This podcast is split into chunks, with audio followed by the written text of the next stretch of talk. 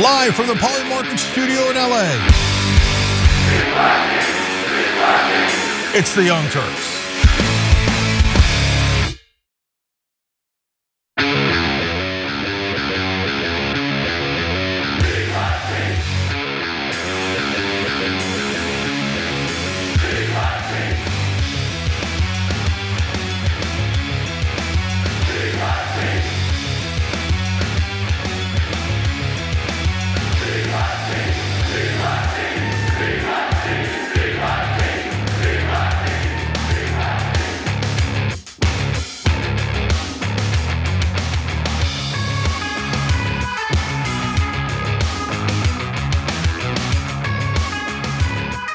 Drop it like Nikki Haley being handed a layup town hall question.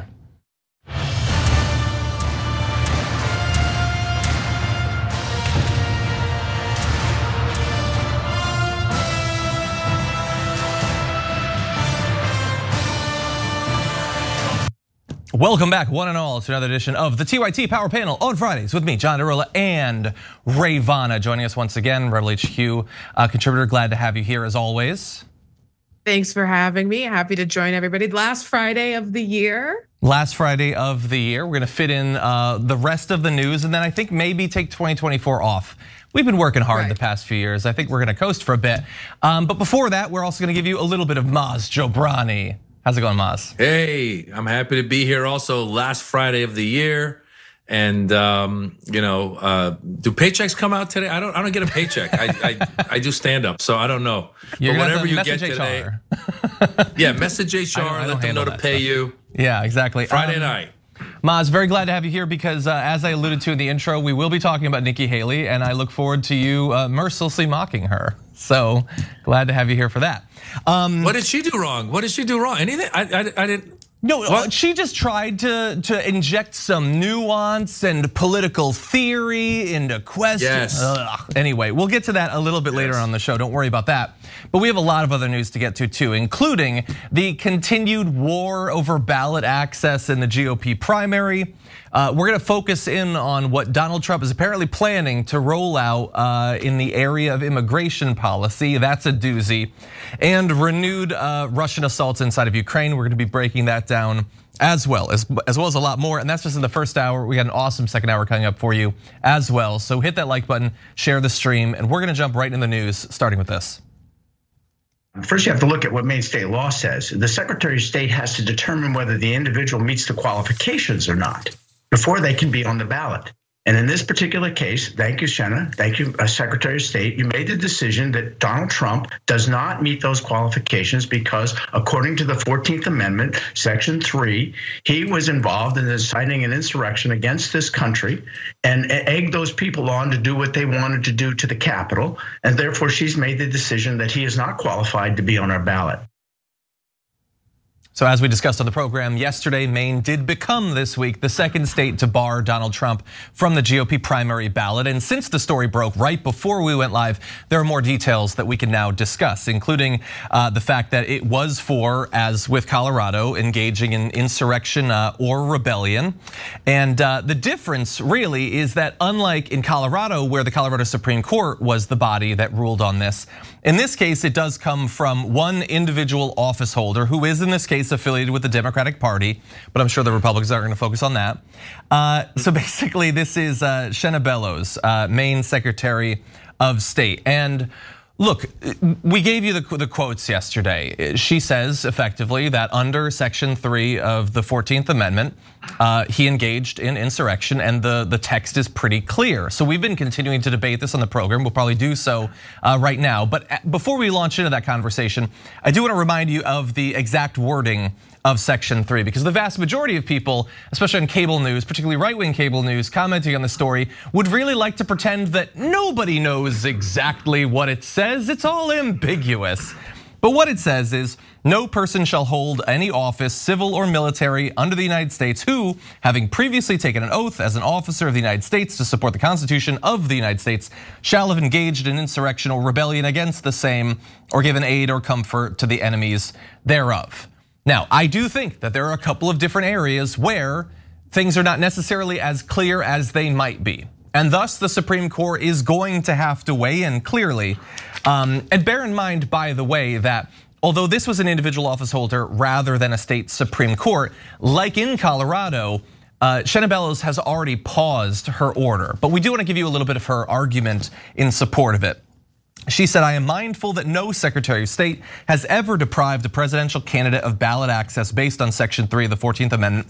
I am also mindful, however, that no presidential candidate has ever before engaged in insurrection.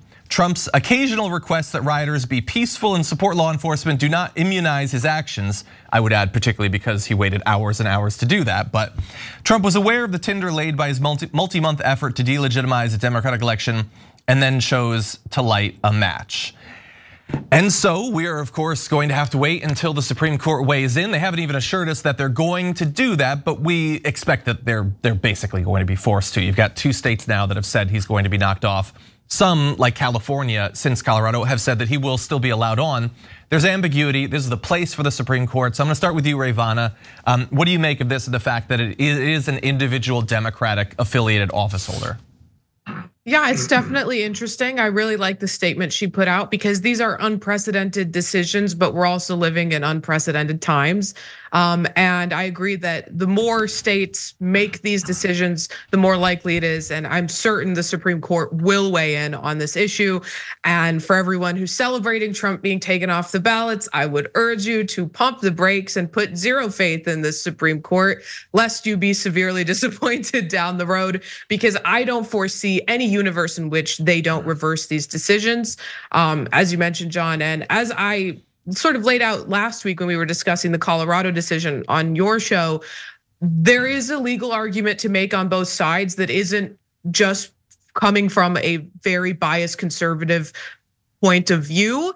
Um, can listen to the conversation we had there. Anyone who's interested in hearing that, I don't think it necessarily bears repeating now. Um, but as far as, and I've already seen some think pieces being written up about this, whether or not people should be cautious about the fact that this is one um, individual making this decision, one Secretary of State. I think we all need to keep in mind that the laws in Maine differ greatly from a majority of the other states, in which the Secretary of State in Maine is put in a quasi judicial role, where the impetus to make this decision really does come down to the Secretary of State. And it's a completely reasonable position to to come to that Donald Trump violated section 3 of the 14th amendment by inciting an insurrection um, and it doesn't need to and Republicans are going to argue this but it doesn't need to be uh, it doesn't need to be a criminal proceeding to determine that he engaged in an insurrection to fulfill the requirements of this section of the Constitution. Absolutely not. And so, you know, I don't think that this decision is going to stand. Um, and maybe we can get into later some of the uh, the reasons why I think the DNC might not want it to stand mm-hmm. politically from their perspectives. Um, but we're going to be getting a lot of propaganda coming out from the Republican Party as a result of this. Uh, it's already begun. Maz. Yeah, it's. Uh, I mean, it blows my mind that we're even having this discussion that this guy's not behind bars. And you know, the, the Secretary of State in Maine has decided that he's not eligible to run for president. The only thing that this guy should be eligible for is parole in 10 to 15 years. he should not be out right now. The fact that there's people supporting this guy, this guy has said he's going to run this country into the ground and get rid of democracy and make it an autocracy. He he he. There's an argument to be made that I mean he's he's a big criminal. We all know. You know whether it's financial. There's an argument to be made that the insurrection that he led was the cause of the people that died that day, whether it's Ashley Babbitt or any other uh, law enforcement official or anyone else.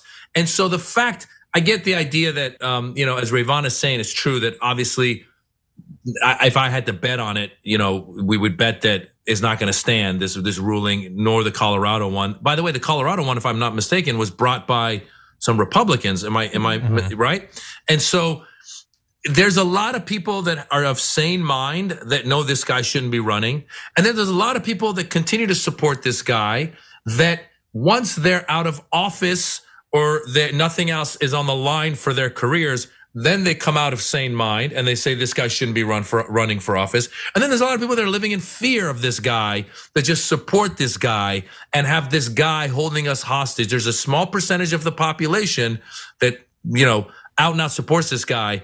And here we are. And it just blows my mind. It blows my mind that this is even a question.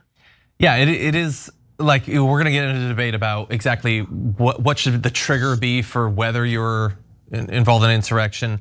But yeah, it is crazy that it's been a couple of years and he theoretically could suffer no consequences whatsoever.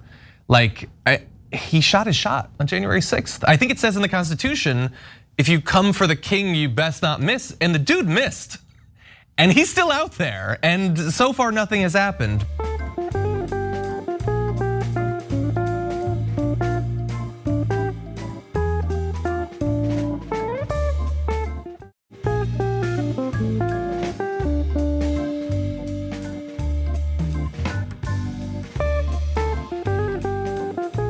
I, want to get into a few of the reactions to this because uh, I have reactions to their reactions. So, uh, with the Maine decision coming out that Trump uh, theoretically could be barred from their ballot, not everyone who you might expect that would be in favor of this is in favor of this. And I want to break down some of their responses, starting with Representative Jared Golden, a Democrat of Maine, who noted in a statement uh, following this decision that he voted to impeach Trump over January 6th and opposes his reelection, but said, quote, we are a nation of laws, therefore, until he is actually found guilty of the crime of insurrection, he should be allowed on the ballot. Which I think, I just, I, there are so many different arguments that you could use to say that we should pump the brakes on this. And I just think that that's one of the weaker ones because again, that is not, that, that's you critiquing like the wording of section three of the 14th Amendment. Like you'd prefer that it says something different, that rather than say you participated in insurrection, you'd like it to say that you were convicted of participation. And honestly, I think that's probably a fair amendment to make. But if you want that, then you need to amend the Constitution because that's not actually what it says, or at least that it's never been adjudicated in that way. Perhaps the Supreme Court will do that. Um, we also have a statement from Susan Collins, and I'm going to push past, uh, I think, the natural inclination I have to not give a damn what she says about anything ever again, considering what she did when it came to Brett Kavanaugh. But in this topic, she says uh, Maine voters should decide who wins the election, not a Secretary of State chosen by the legislature. Bellows' decision would deny thousands of Mainers the opportunity to vote for the candidate of their choices, and it should be overturned, which is a perfectly fine thing for a random person on Twitter to say, but I would expect more of a senator. Again, like, would it deny them the chance to elect him? Yes, but it's in the Constitution. Like, again, if you want to change it, if you don't think that Section 3 should exist, if you think that it's outdated or archaic, that it was only meant to apply to the Civil War, then get rid of it. Pass an amendment. But until then, it is there.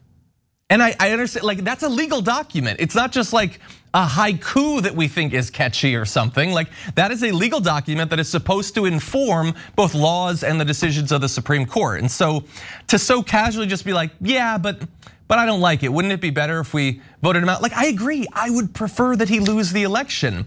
But I didn't write the Constitution and neither did you. And if you want to change it, you can do that. You're a senator. So I don't know. I find these to be weak arguments. Um, Rayyvana, I'll go to you. We've discussed both, I think on this program and on the damage report, I think stronger arguments. They really seem to be focusing on areas that I don't find to be particularly persuasive. But, but what do you think about this?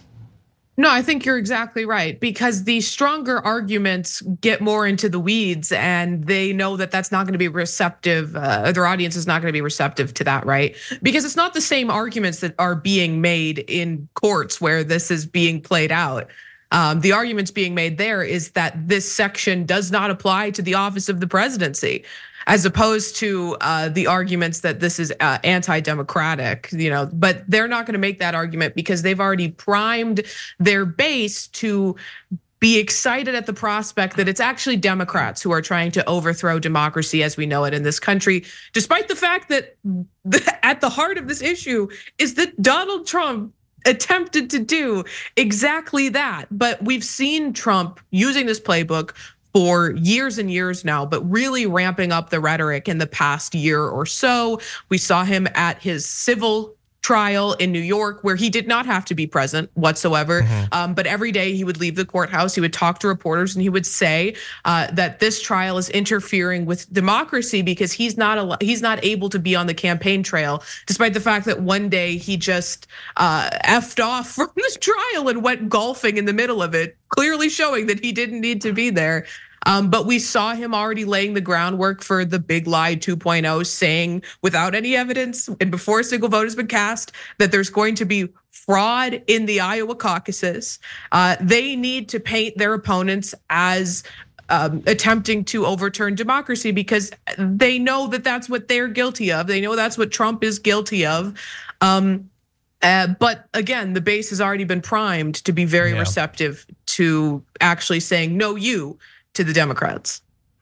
Yeah, and I will say a couple things. First of all, uh, Susan Collins not only her comment, uh, what she did with uh, Kavanaugh, but also as an Iranian American, when January 6th happened, Susan Collins was interviewed, and she said when she heard that the Capitol was being attacked, she thought it was the Iranians. And I, I read that. I go, she can't be, this can't be real. And it is real. That's how out of touch this lady is with reality. Everyone that says, oh, we should let the voters decide. The voters decided. And the guy chose not to accept the results. There's a lot of people that defend him and go, well, in 2024, the voters really should decide. Will he accept the results this time if the voters don't choose him? It, it, it's, it's, it's just, it's, it's, yeah, it's totally crazy. And then this other guy who's a Democrat who says, well, wait till he's proven guilty. Again, I feel like we are all seeing someone who's in a, an abusive relationship and we've, we've all seen the abuse we can all see with our eyes. And there's somebody over there going, well, well, now wait a minute. Let's make sure. Well, we we did make sure because the the Colorado court actually looked at what happened and decided, yes, he's guilty of insurrection. This Secretary of State, she didn't just wake up one day and go, oh, I saw one video from one angle. He's she actually looked at it, and in her decision, he's guilty of insurrection. So in a way, he hasn't been tried by a jury yet, by the but the judges in these two cases, whether it's the Colorado judges or the Maine Secretary of State, have decided he was guilty of insurrection. So yeah. for that Maine congressman to say, wait till the you know we find if he's guilty or not, he, he's been found guilty.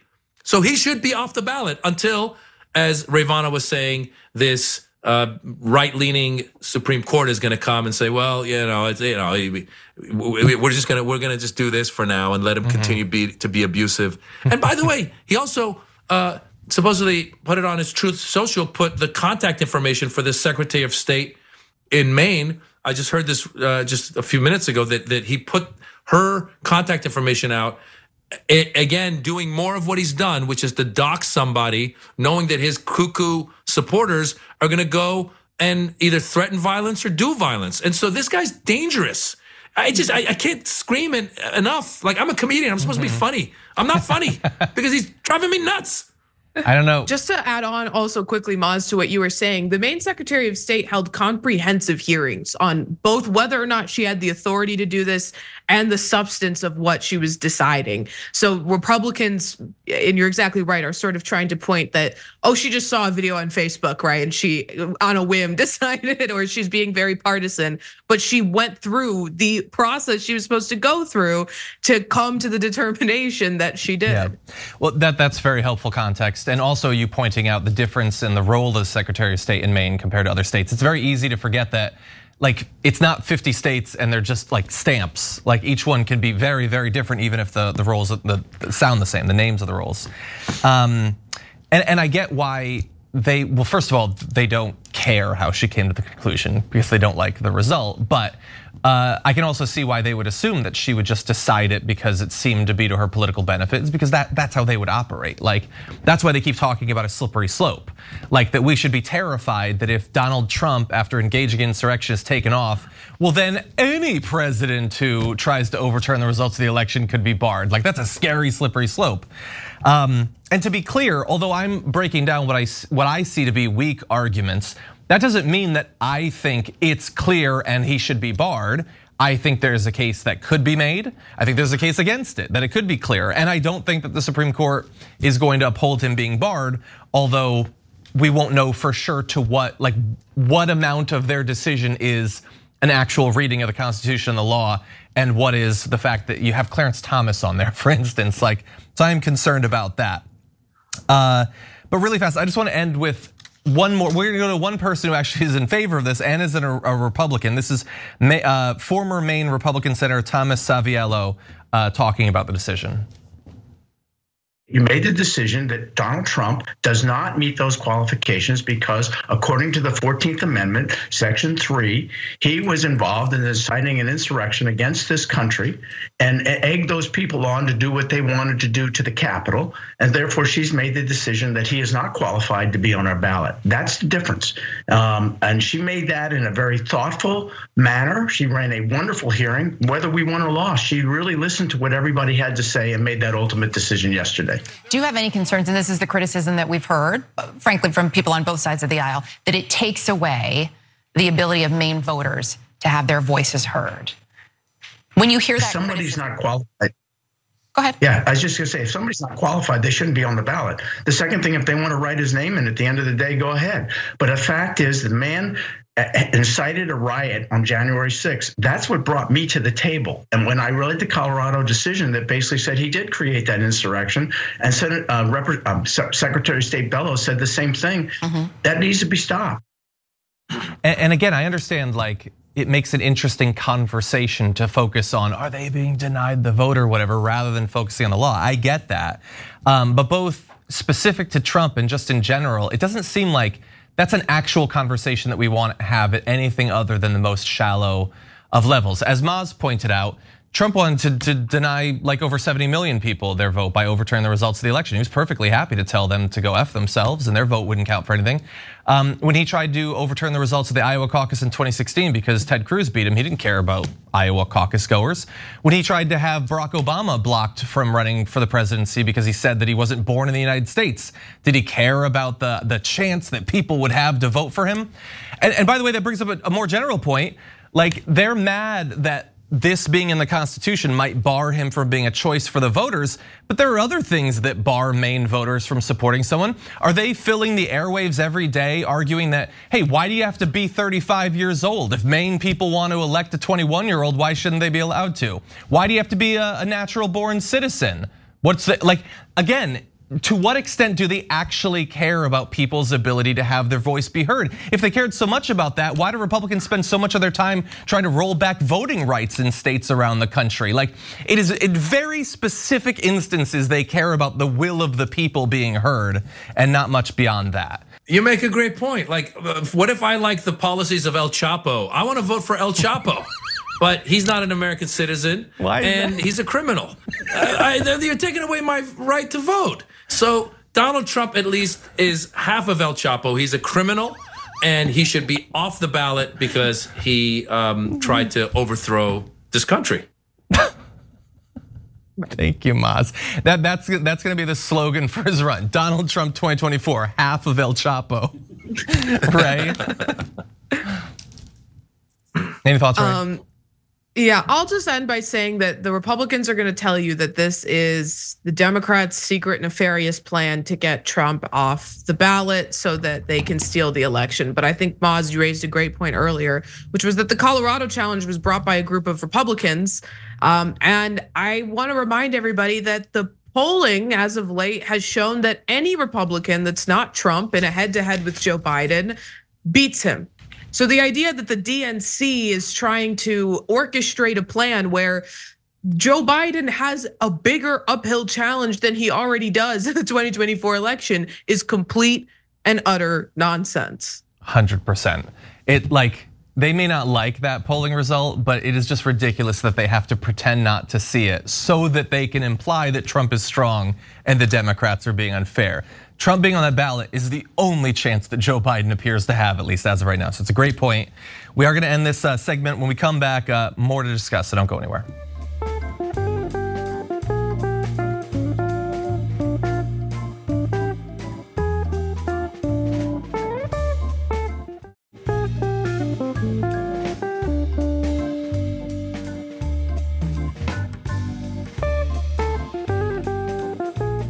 Welcome back to the Power Panel, everyone. If you're just joining us now, hit that like button. We got big news to talk about. We're getting more details about Donald Trump's plans when it comes to the southern border, and they're extreme, I think, to put it mildly. He apparently plans to deploy an absolutely massive number of soldiers to the border.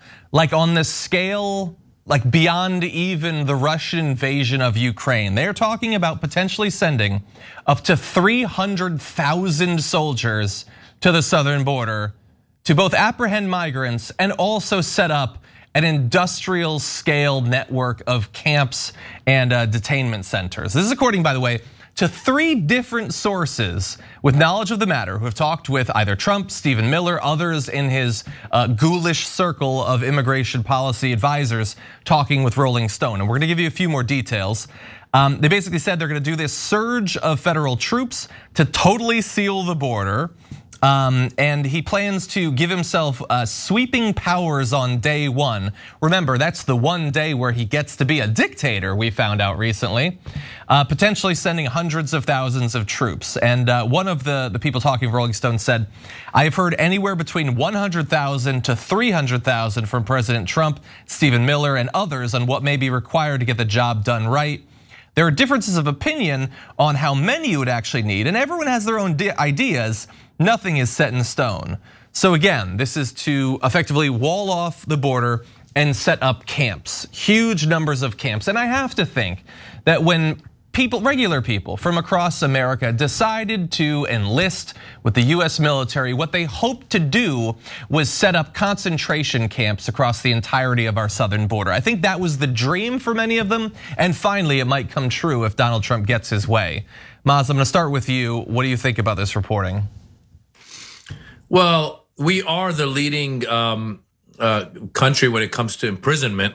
So why not keep it going at the border, right? Maybe that's the idea is we get those prisons to help set up concentration camps on the border and we'll make the prison industrial complex even more rich and uh, uh, more uh, oppressive towards people that are fleeing a horrible situation. Why not fix the actual immigration policy that we have. Why not look at that? Why not work? Why not? Why not say rather? That's the problem is that it's very easy to get people, Americans, to be anti-immigrant. I'm an immigrant, and when people go, immigrants are causing this problem and that problem and this problem.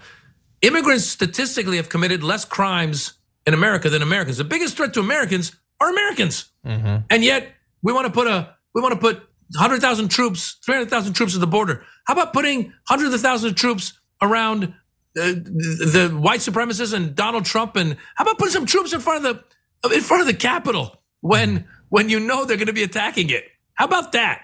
How about some of these? It, it's it's it's such a moral dehumanization. It's so easy to dehumanize people, and I hope that we continue to talk about this, and I hope we continue to talk about the cruelty I'm not saying there's not a problem with immigration. We don't, we, we should fix it. We should care to fix it.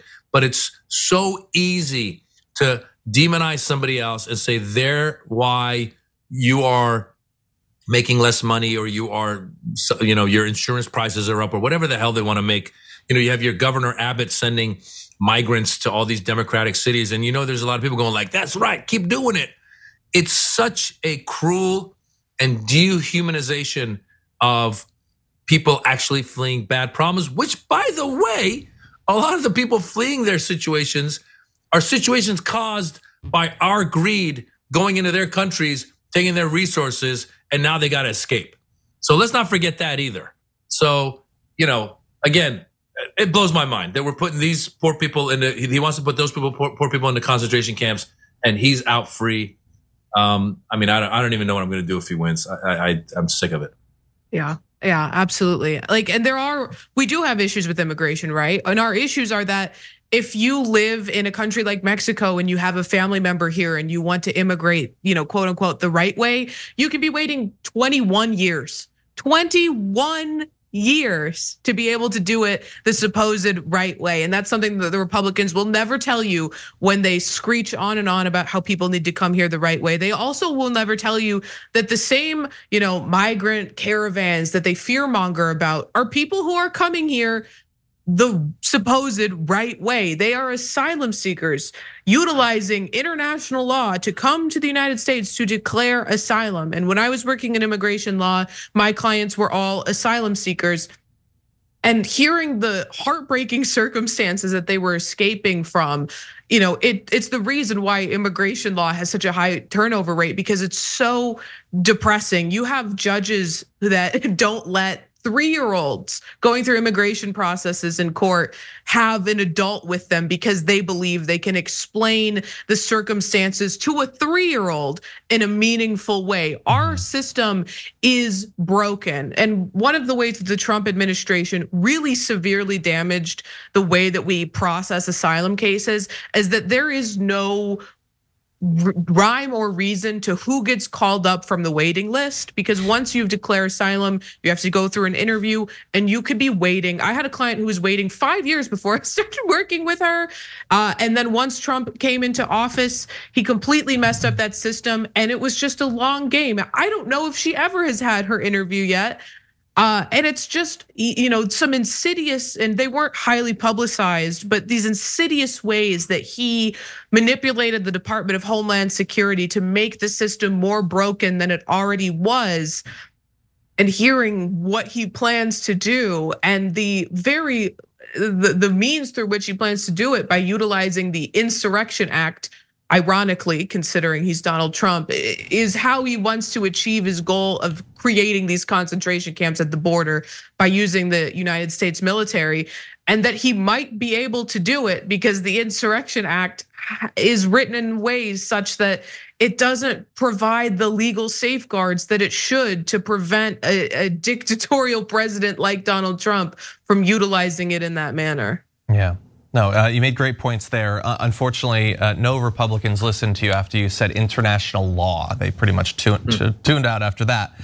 Um, yeah, look, it it feel like I'm already starting to feel that like pit in my stomach that thankfully went away once Donald Trump thankfully was not successful in getting reelected. Of that you are going to wake up every morning to oh maybe hundreds of thousands of soldiers are going to the border again, like that utterly insane news on a daily basis, and it and it could it could well come.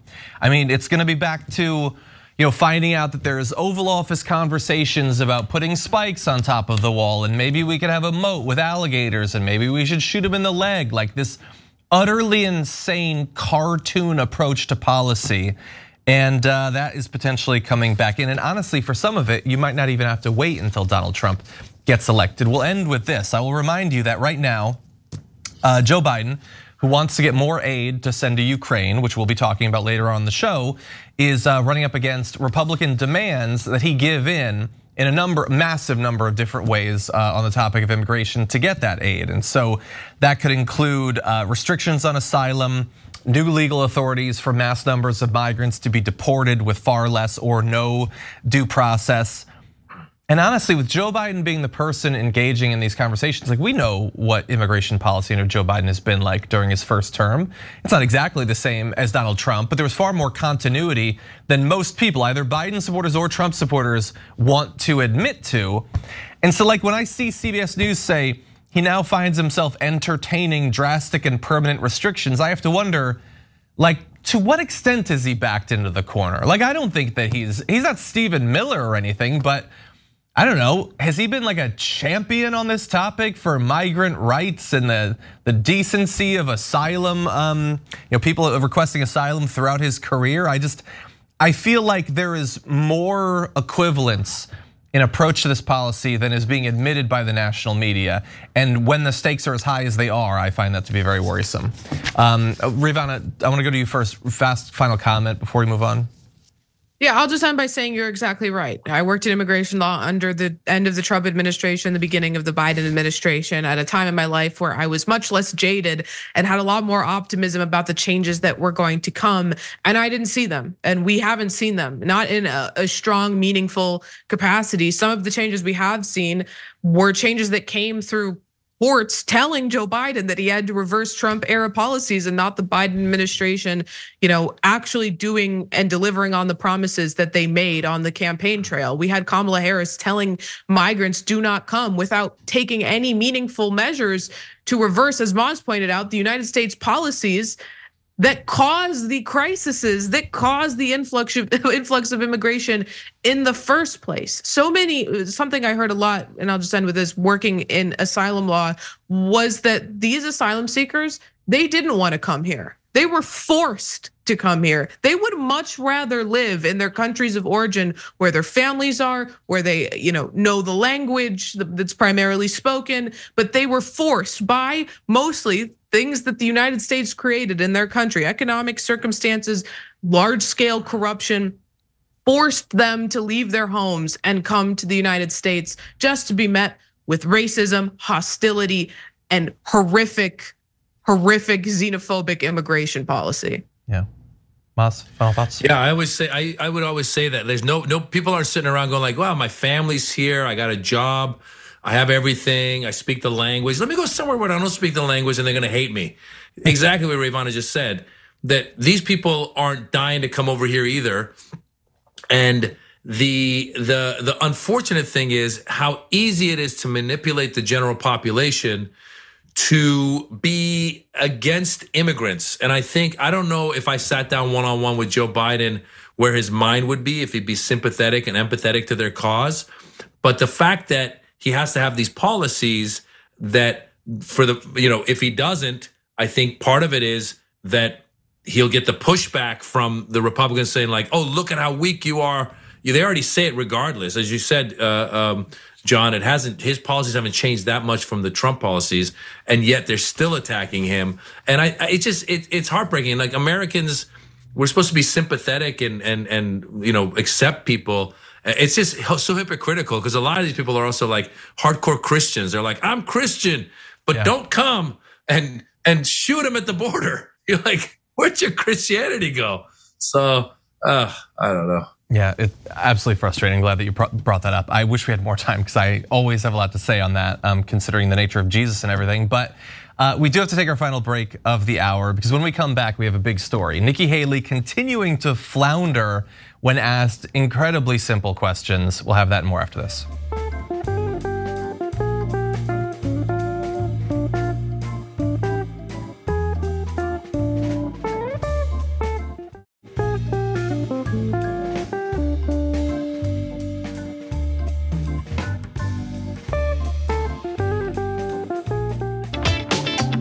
Lots more to talk about. Let's jump into it. Thank you, Nikki. I wanted to ask you. So, Chris Christie thinks that you're a flip flopper on the Donald Trump issue. And honestly, I agree with him. And you're basically the new John Kerry on the. if you remember John Kerry from 2004. So, my question is how, how can you be, how can you change your opinion like that? in just eight years? And will you pardon Donald Trump?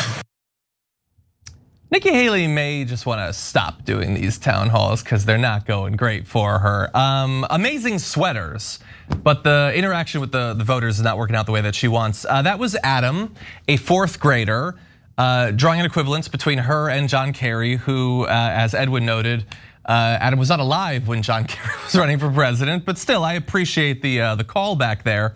So it's a tough question. Are you being a flip flopper on the topic of Donald Trump? And here is her attempt to answer that question. So the first thing I'll tell you is politics is about distraction, right?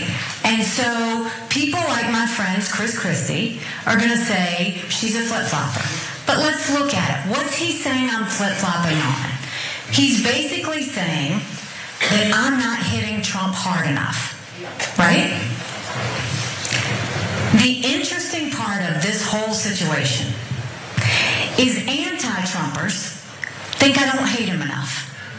And pro Trumpers think I don't love him enough. And at the end of the day, the fact is, I'm just telling you the truth like I see it. It's not personal for me. It's never been personal for me. I told you I think he was the right president at the right time. I told you that I agree with a lot of his policies. But do I think he's the right president to go forward? No. We can't handle the chaos anymore.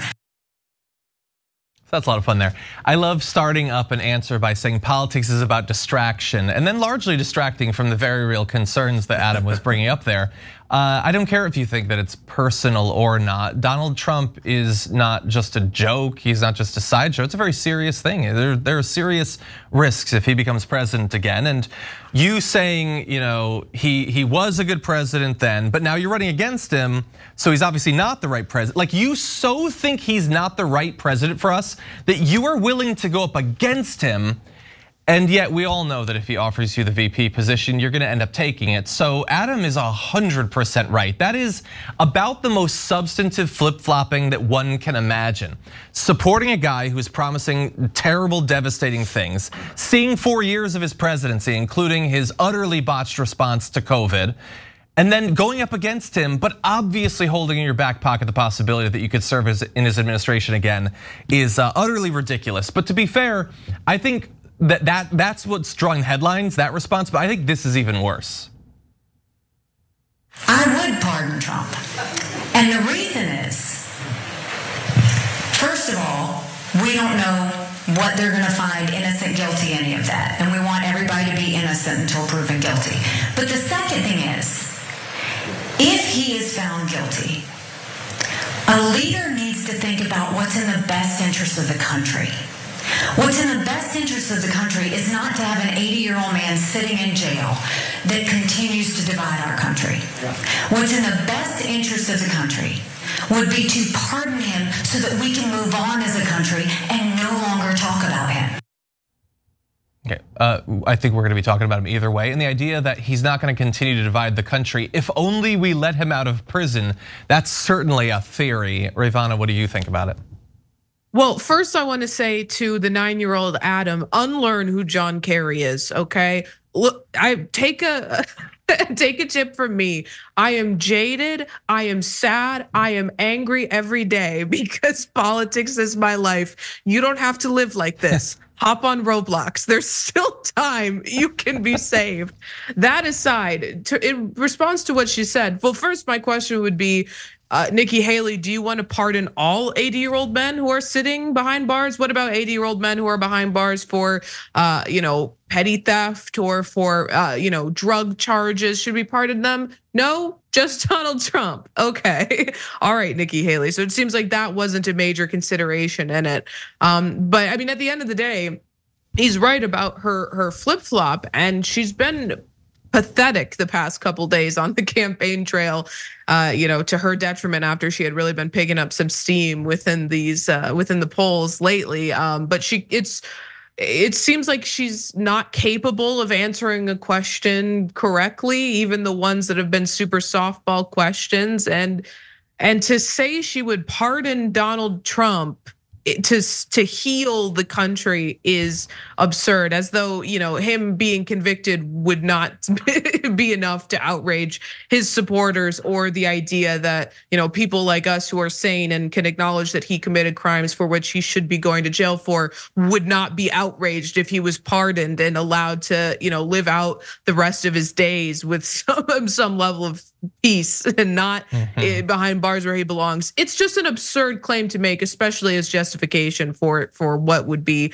a crazy decision. But what we need to keep in mind is that she's saying this because she knows she's not going to win, and she's vying for a position in a potential Trump administration. Hundred percent, Maz. Um, first of all, I, I think if someone has not, they should take that clip of Nikki Haley listening to the kid talk and and put her thoughts because she keeps smiling, but you know she's like, "You little twerp." what do you? Where you? You look at this smile. She's like, "You little piece of whose kid is? Who let this kid in?" You could see her seething with her distaste at this kid. She's really pissed off at this kid, and she tries to turn around. Well, look at what a what a what a what a great question you asked right there, young man. Um, so that's one thing that I thought would be fun to do.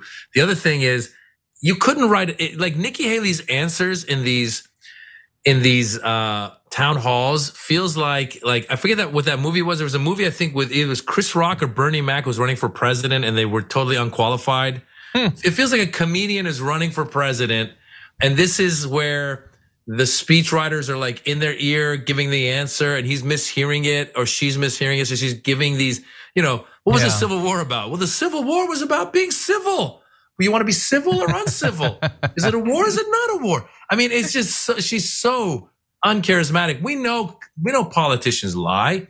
We know they flip flop. If I were Nikki Haley, I would have been like, listen, kid, everyone's flip flopped on Donald Trump because for a day we all thought he was done. So we all stood up. Even Lindsey Graham stood up and said, I'm done with him. Yep. And then he flip flopped. And Kevin McCarthy flip flopped. The only person that hasn't flip flopped is Kev is is Chris Christie, who is adamant about his dislike of Trump. And so, hey kid, why don't you go ask Chris Christie why he's not a flip flopper? The rest of us are. 100%. and the fact is, look at his following, the base. There's 30% of Republicans are his base. I need those numbers. So I'm flip flopping, kid, until the guy is convicted. And if he's convicted, uh, I hope somebody else is president so that I don't have to pardon him because they'll probably have to pardon him. They'll probably pardon him. I don't want to really pardon him, but I, but I will. I'll say I'll, I'll say I'll pardon him because that's the thing to say. Hundred percent. Um, and by the way, like you just said, like pardoning that guy and letting him out is gonna bring the country together because I mean you don't have to you got to lock this dude up in a hole with no technology. If this guy doesn't serve a little bit of time in jail, I'm giving up on everything. I'm done. I mean, I've been waiting years. Even if he, even if they get him on a parking violation, he's got to spend one night in jail in Maine. Yeah, that's all I ask. we're we're gonna work on it. Okay, we're gonna we're gonna make some calls. Um, but anyway, yeah, uh, it's just she's been doing terrible. And and look, I don't want people to think that we're focusing too much on her and her terrible response to stuff like the Civil War question. Um, heads up to the media: ask Ron DeSantis and Ramaswamy what the cause of the Civil War was, and see them right. dance around acknowledging the truth.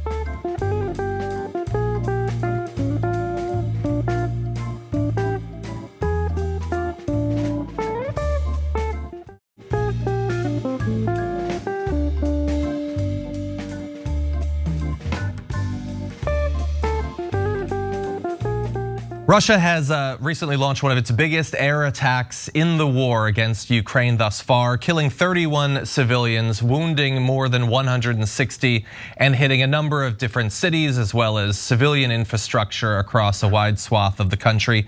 According to the Ukrainian foreign minister, uh, today millions of Americans, uh, millions of Ukrainians, I should say, awoke to the loud sound of explosions. I wish those sounds of explosions in Ukraine could be heard all around the world. And um, I understand the concern because obviously the you know the eyes of the world are less focused on Ukraine, um, considering you know other conflicts. But uh, Vladimir Zelensky also tried to draw attention to this uh, on Twitter, posting about the wide range of uh, different uh, civilian um, facilities that were hit, including maternity wards, schools, shopping malls, residential buildings, storage, parking lots across a number of different cities. And uh, the Ukrainian Air Force says that they downed 87 cruise missiles and 27 suicide drones.